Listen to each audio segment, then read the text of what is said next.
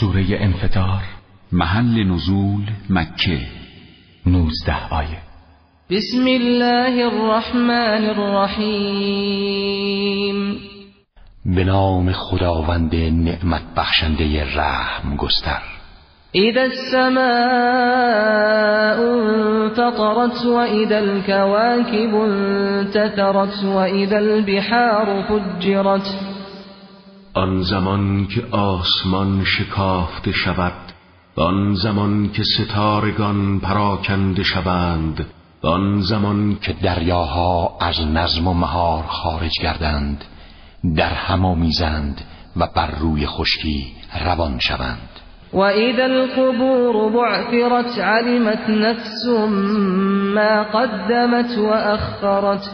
و آن زمان که قبرها زیر و رو شوند، در آن زمان هر انسانی مطلع می شود چه چیزهایی را پیشا پیش برای آخرت خود فرستاده و چه چیزهایی را برای بعد نگاه داشته، اعمالی که نتایجش بعداً به او خواهد رسید، از خوب یا بد. يا أيها الإنسان ما غرك بربك الكريم.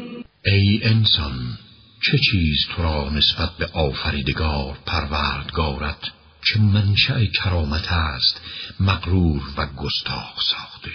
الذي خلقك فسواك فعدلك في أي صورة ما شاء ركبك.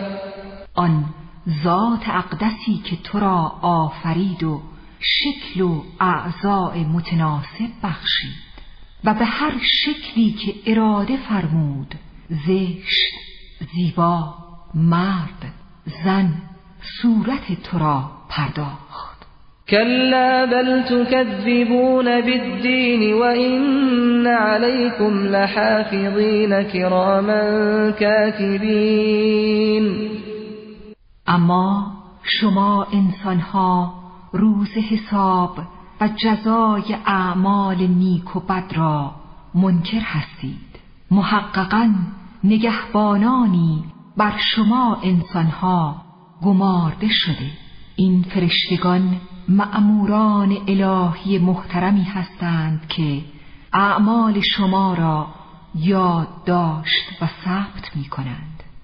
یعلمون ما تفعلون. پس اعمال شما مطلع هستند. ان الابرار لفی نعیم و ان الفجار لفی جحیم یصلونها یوم الدین.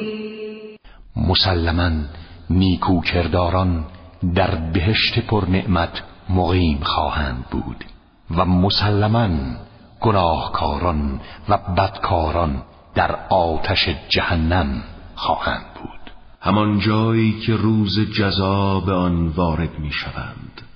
و ما هم عنها بغائبین. و به هیچ وجه نمی توانند از آن محل غایب شوند.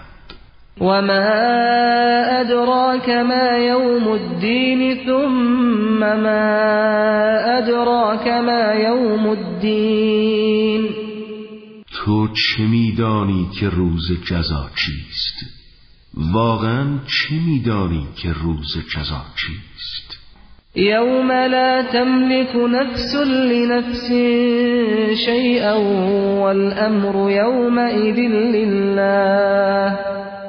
روزی که از هیچ کس برای دیگری کاری و خدمتی ساخته نیست، زیرا در آن روز حکم و امر مطلقاً از آن خداوند قادر متعال است.